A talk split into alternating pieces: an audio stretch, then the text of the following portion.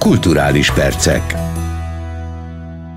Köszöntöm a hallgatókat, a mikrofonnál Kocsonya Zoltán. A következő fél órában az Inforádió heti kulturális anyagaiból válogatunk. Elsőként arról hallhatnak, hogy csak nem 7 éves tervezést és kivitelezést követően a koronavírus járvány miatt több mint két és fél éves próbaüzem után október 25-én hivatalosan is átadják a Magyar Állami Operaház Eiffel műhelyházát.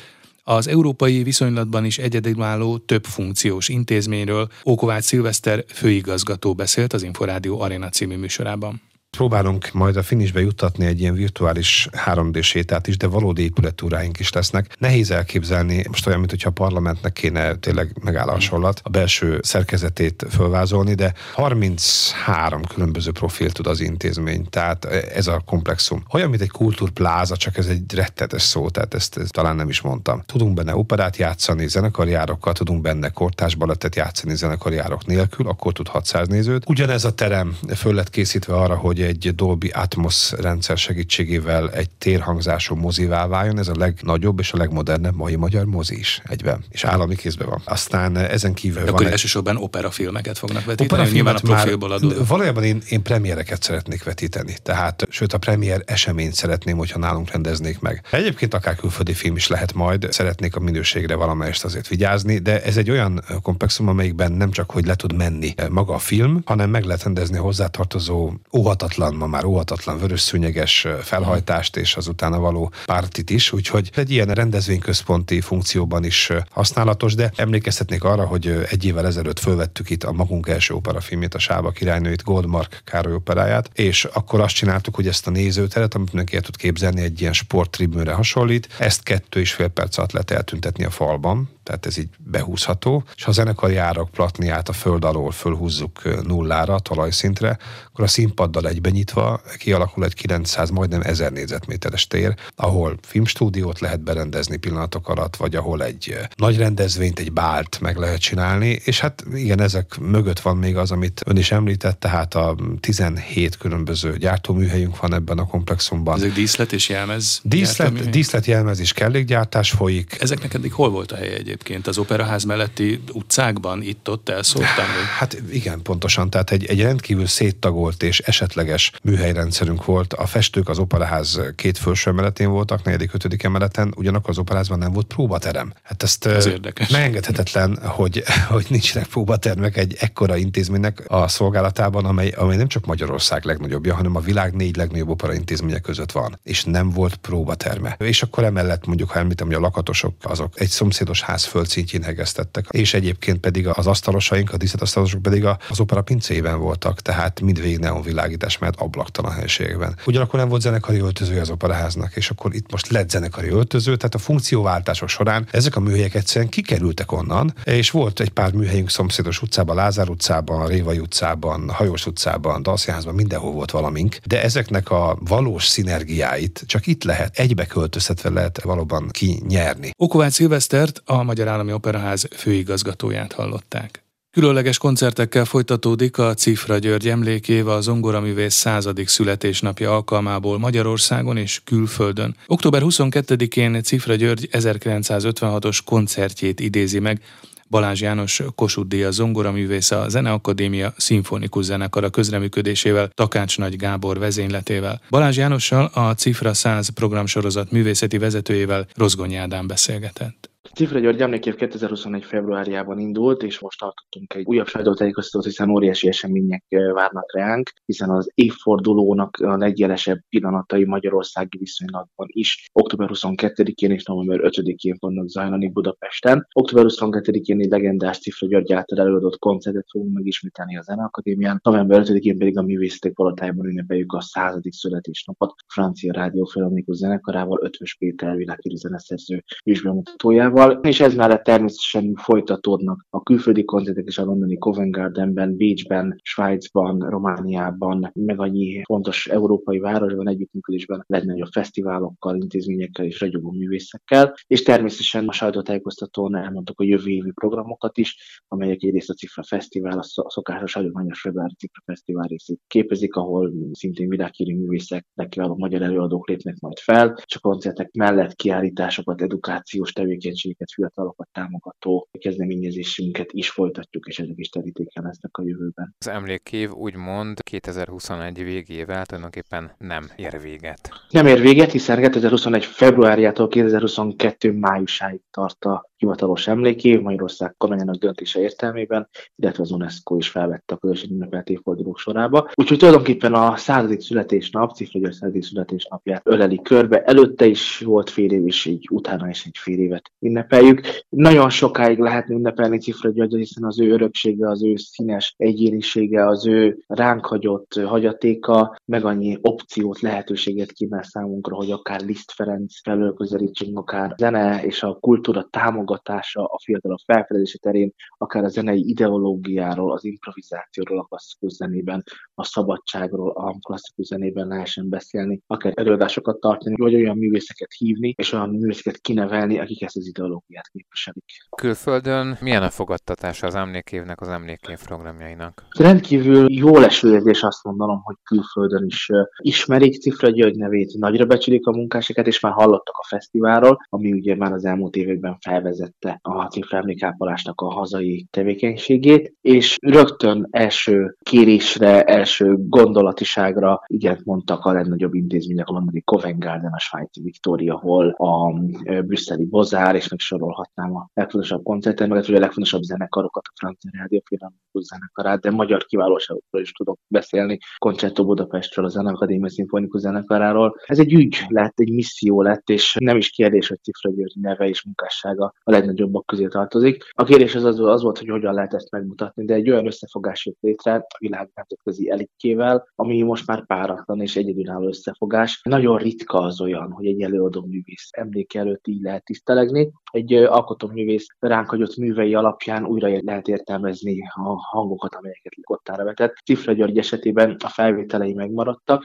és a legfontosabb hozadéka, és ami a jövőbe vetett hitet és az állaga annak, hogy ez jelen lesz köztünk, az az ideológia, a zenéhez fűződő viszonya, és az a fajta örökség, amely a zene szabadságát, ez egyébként a szlogene az emlékének, hivatott tovább éltetni, és egy olyan érzelemorientált, közönségnek élményszerző előadásmódot takar mindez, amely záloga annak, hogy a koncertlátogató úgy megy el egy koncertről, hogy kíváncsisággal teli, és a fiatalokat is közelebb lehet hozni ezzel a klasszikus zenéhez. Balázs János Kossuth Díja zongoraművészt, a Cifra 100 programsorozat művészeti vezetőjét hallották. A streaming piac térnyerése ellenére is egymást érik a premierek a hazai mozikban, a nyári hónapokban pedig újra rekord közeli nézőszámok jellemezték a filmszínházakat. A filmipar és a mozipiac előtt álló kihívásokról a VG Podcastben hangzott el beszélgetés Buda Andreával, a Cinema City Magyarország marketing és PR igazgatójával. Tatár Tíme a készített összefoglalót. Néha kicsit döcögősebb, de felébredtetsz halott állapotából a mozi, fogalmazott a Cinema City Magyarország marketing és PR igazgatója. Buda Andrea szerint a pandémia okozta ijedelem miatt vissza kell építeniük a bizalmat, de a nyár elejé újranyitás után néhány héttel már érezhető volt a változás. Főleg a július-augusztusi hónapokban már voltak olyan hetek, napok, amikor 2019-es számokat tudtunk mutatni, ami azért nagyon lényeges, mert a 2019 az kiemelkedő mozis év volt. Nyilván, ha összességében nézzük a teljes évet, akkor, akkor nem vagyunk ott, majdnem fél évig be voltunk zárva, és most ezt kell így visszahozni. Talán a nagy megugrást azt hozta, amikor eltörölték a védettségigazolványt. Egy hétre rá 30%-kal megugrott a mozizási szám. És utána meg, amikor már jöttek a filmek is, az meg még inkább megdobta. Miután a járvány idején számos film bemutatója megcsúszott, premier dömping van a hazai mozikban, ahol a magyar filmeknek, ahogy korábban is, most is helyük van. Ez alól pedig nem kivétel az Elkurtuk című film sem. Nekünk, mint mozihálózatnak nagyon fontos a magyar film, de mi minden egyes filmet azonos elbírálásban részesítünk, ezt a filmet ugyanúgy kezeljük, mint egy másik filmet. Azért, mert magyar nem fog feltétlenül százszor annyi előadást kapni. Meg tudtunk állapodni, lett egy egyesség, mind két fél megelégedésére, valószínűleg mert egyébként akkor nem született volna egyesség, és az, hogy a következőkben a második, harmadik, negyedik héten mi lesz ennek a filmnek a sorsa, azt a nézők fogják eldönteni. Tehát, hogyha százezrével fognak jönni a nézők a moziba, akkor mi leszünk a legboldogabbak, mert akkor nagyon nagy forgalom lesz a moziban, de hogyha egy idő után azt látjuk, hogy nincsen arra igény, hogy ezt a filmet vetítsük, akkor le kell, hogy vegyük a filmet, és ez ugyanígy igaz bármelyik másik filmre, mindegy, hogy milyen stúdiói, mindegy, hogy magyar, francia, amerikai, mert közben négy és hét film van premiéren hetente, tehát rengeteg a tartalom, és azoknak helyet kell biztosítani. Nem tudjuk azt tartani, hogy üresen menjenek termek. A streaming szolgáltatók térnyerésével kapcsolatban Buda Andrea elmondta. A tapasztalatok azt mutatják, hogy továbbra is nagyobb nézettséget hoz egy film, ha előbb moziban mutatják be. A jövőben azonban jóval hamarabb kerülhet majd egy-egy alkotás a filmszínházakból az online térbe. A tervek szerint jövő tavasszal nyílik meg újra a felújítás miatt 2017 nyarán bezárt Andrási úti operaház, az intézmény műemléki rekonstrukciójáról Okovács Szilveszter főigazgató beszélt az Inforádió Arena című műsorában. Az a vágyam, hogy esetleg azt utána már sikerüljön így majd a jövőben másoknak majd megoldaniuk, hogy ezek után már mindig épületkarbantartással hmm. dolgozzon ez az operaház is, hogy ne kelljen többet megállnia, ugyanazon időtartam alatt, amiatt Bécs egyszer sem állt meg, az elmúlt 66 évben, mi 9 évet álltunk. És ez mennyiben nagy feladvány, vagy feladvány egyáltalán, hogy Ibül Miklós eredeti terveihez kell jó részt visszanyúlni? Tehát, hogy ez egyrészt egyfajta kutató munka, és itt ugye Zoboki Gábor és építész csapata dolgozik ezen. Gondolom, hogy vannak itt azért nagyon szoros és rögzített műemléki előírások is. Itt azért ugye klímaszerelés van, gépészet, egyéb technikák, ráadásul a székek cseréje van, vagy burkolatok cseréje, hát ott talán laikusként gondolom azt, hogy talán még az akusztika is megváltozhat. Valójában az elődök az elmúlt 130 évben már azért tettek arról, hogy íből műve ne abban a formájában legyen meg. Tehát, hogyha azon változtatunk, akkor nem íből művén változtatunk, hanem, hanem a változtatásokon változtatunk. És Ez az nem mindig voltak szerencsés változtatások. Nem mindig nem? voltak. Zoboki Gábornak az a szavajárása, hogy, hogy moziszékeket tettek az operába, tehát amiket most mi az Eiffebe kimentettünk, különben mindenki így emlékszik, hogy ezek, ha, ezek az operázi székek. Valóban ezek, ezek moziszékek, tehát nem az operáz igazi székei hát azokat ismerjük fényképről legalább. És ezen kívül még számos dolog volt, és az se biztos egyébként, hogy ebben a patkó alakú színházépületben pont minden úgy volt jó, ahogy jó volt. Például most a zenekari árkot egyébként visszabővítettük, ez ébül korábban ekkora volt, de később a szeretve tisztelt Bánfi Miklós, akiről mi most egy Budapest harmadik opera termét elneveztük az Eiffelben.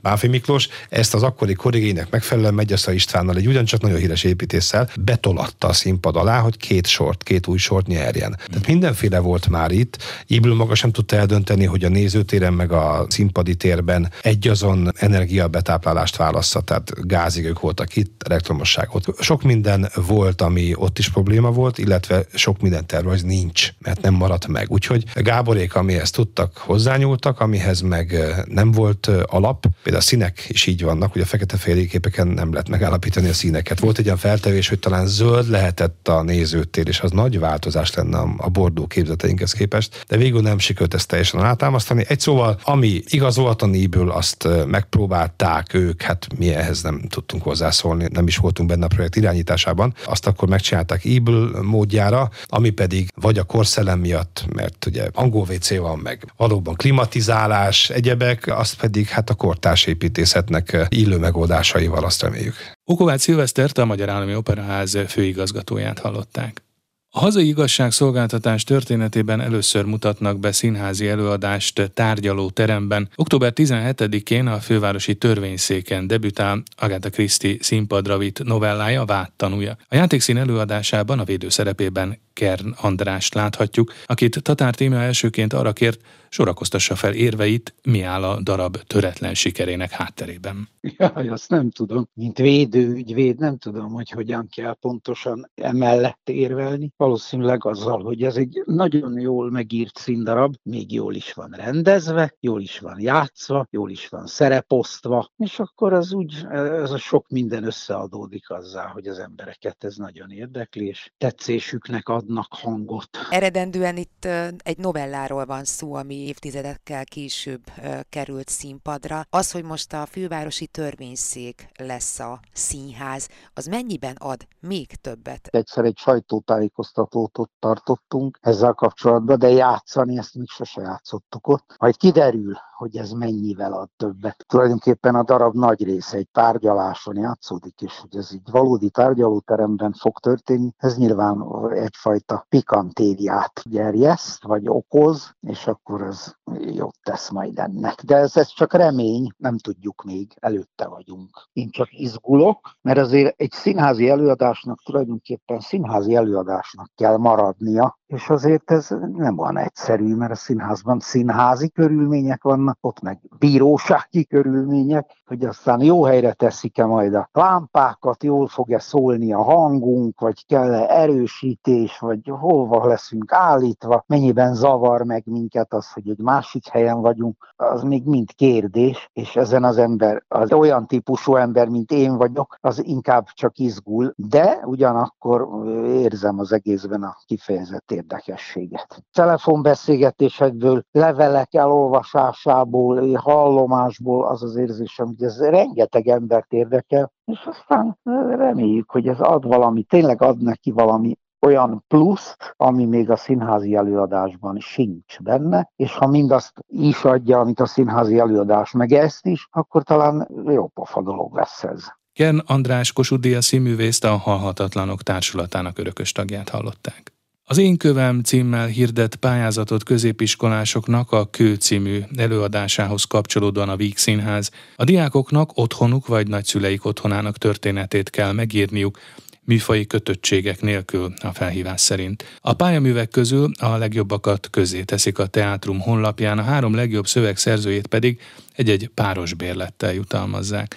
Rozgony Ádám kérdezte Balasa Justinát, a Víg Színház drámapedagógusát. Pesti Színházban mutattuk be Mayenburg a kő című darabját, ez egy családtörténet egészen az 1935-től 1993-ig, de akár napjainkig is érvényes igazságokkal, kérdésekkel, dilemmákkal. Olyan kérdéseket vet fel az előadás, mint például, hogy mennyire fontos ismernünk a múltat, a családunk múltját, milyen titkokat rejthet, hogy az őseink, a nagyszüleink tettei mennyiben vannak hatással a mi életünkre, hogy az általuk elkövetett tettek, dolgok mennyiben bélyegeznek meg minket. Az előadás egy olyan házon keresztül mutat mutatja meg ennek a családnak a történetét, ami az évtizedek alatt többször is gazdát cserélt, és így családról családra, generációról generációra hagyományozódott, illetve fontos titkokat rejt. És ennek kapcsán jött létre az Én Kövem pályázati kiírás, ami középiskolás diákokat szólít meg. Ugye minden háznak, lakásnak megvan a saját története, és azt szeretnénk, ha a fiatalok kicsit kutakodnának a saját otthonuk kapcsán, és valamilyen módon feldolgoznák a házuk, lakásuk, vagy akár a nagyszüleik otthonának a történetét. Bármilyen műfajban alkothatnak, szabadon. Tehát lehet az novella,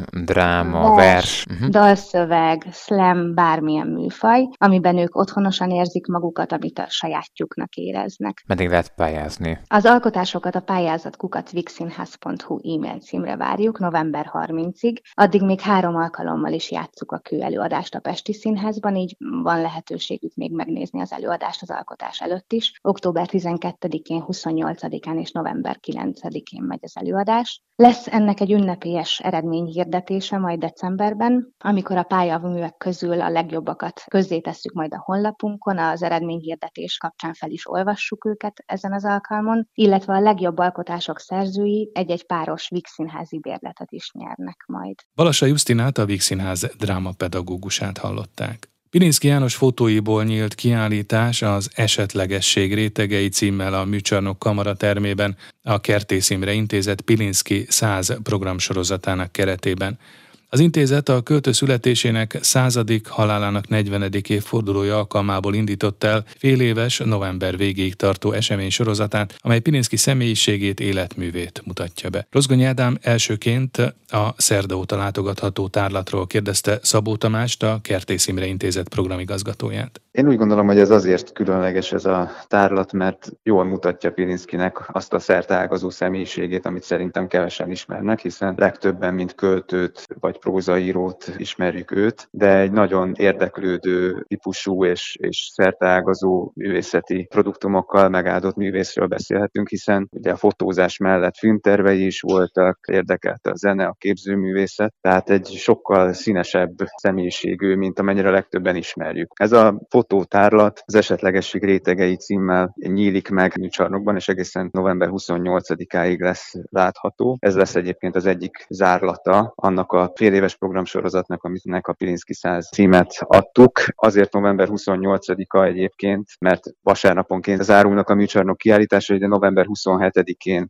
van Pilinszki János születésének száz éves évfordulója, úgyhogy ez egy nagyon szép keretet ad ennek az egész programsorozatnak. Hát ezzel zárul, de van még esetleg további eleme ennek a programsorozatnak addig is? Többek között a Pilinszki Másként című zenei pályázatunknak az eredményei hamarosan kiirdetésre kerülnek, hiszen a zsűri hamarosan befejezi ezt a munkáját. Az első három helyezett egyébként pénzdíjazásban, könyvcsomagjutalomban és egy videóklip elkészítésében is részesül. Volt már ilyen pályázatunk Sziveri 30 néven, Sziveri János költeményeit kellett akkor megzenésíteni, és ez óriási sikernek örvendett, úgyhogy az akkor kihozott klippek is sok tízezres megtekintésnek örvendenek. Úgyhogy úgy gondolom, hogy ez Pilinszki Jánossal talán még nagyobbat szólhat, hogy egy kicsit ilyen prózaian fogalmazzak. Emellett folytatódik a kultúra beszélgetés sorozatunk, minek következő állomása november 17-én lesz. Itt egészen november 27-ig Bilinszkihez köthető beszélgető partnerek és témák jelennek meg, illetve folytatódik az a utaztatható kültéri kiállítás, rollap kiállítás, aminek az alapja Bencúr utcai Kerti Szimre Intézet előtt található kültéri kiállítás. Ez egy olyan rollap kiállítás, ami egyébként 14 rollapból áll, és Pilinszki János prózai és írai zenei szövegeit tartalmazza, igazából olyan tematikai blokkokra oszthatóak ezek a kiállítási elemek, amik, amik jól leleképezik Linszki János egész életművét. Óriási rá az érdeklődés, már több mint száz intézmény szeretné befogadni ezt a kiállítást, úgyhogy most ezt próbáljuk valahogy rendszerezni, hogy mindenki sorra kerülhessen. Úgyhogy elég sok olyan program és programelem van, amivel még november végéig mindenképpen készülünk Pinszi kapcsán. Szabó Tamást a Kertész Imre Intézet programigazgatóját hallották.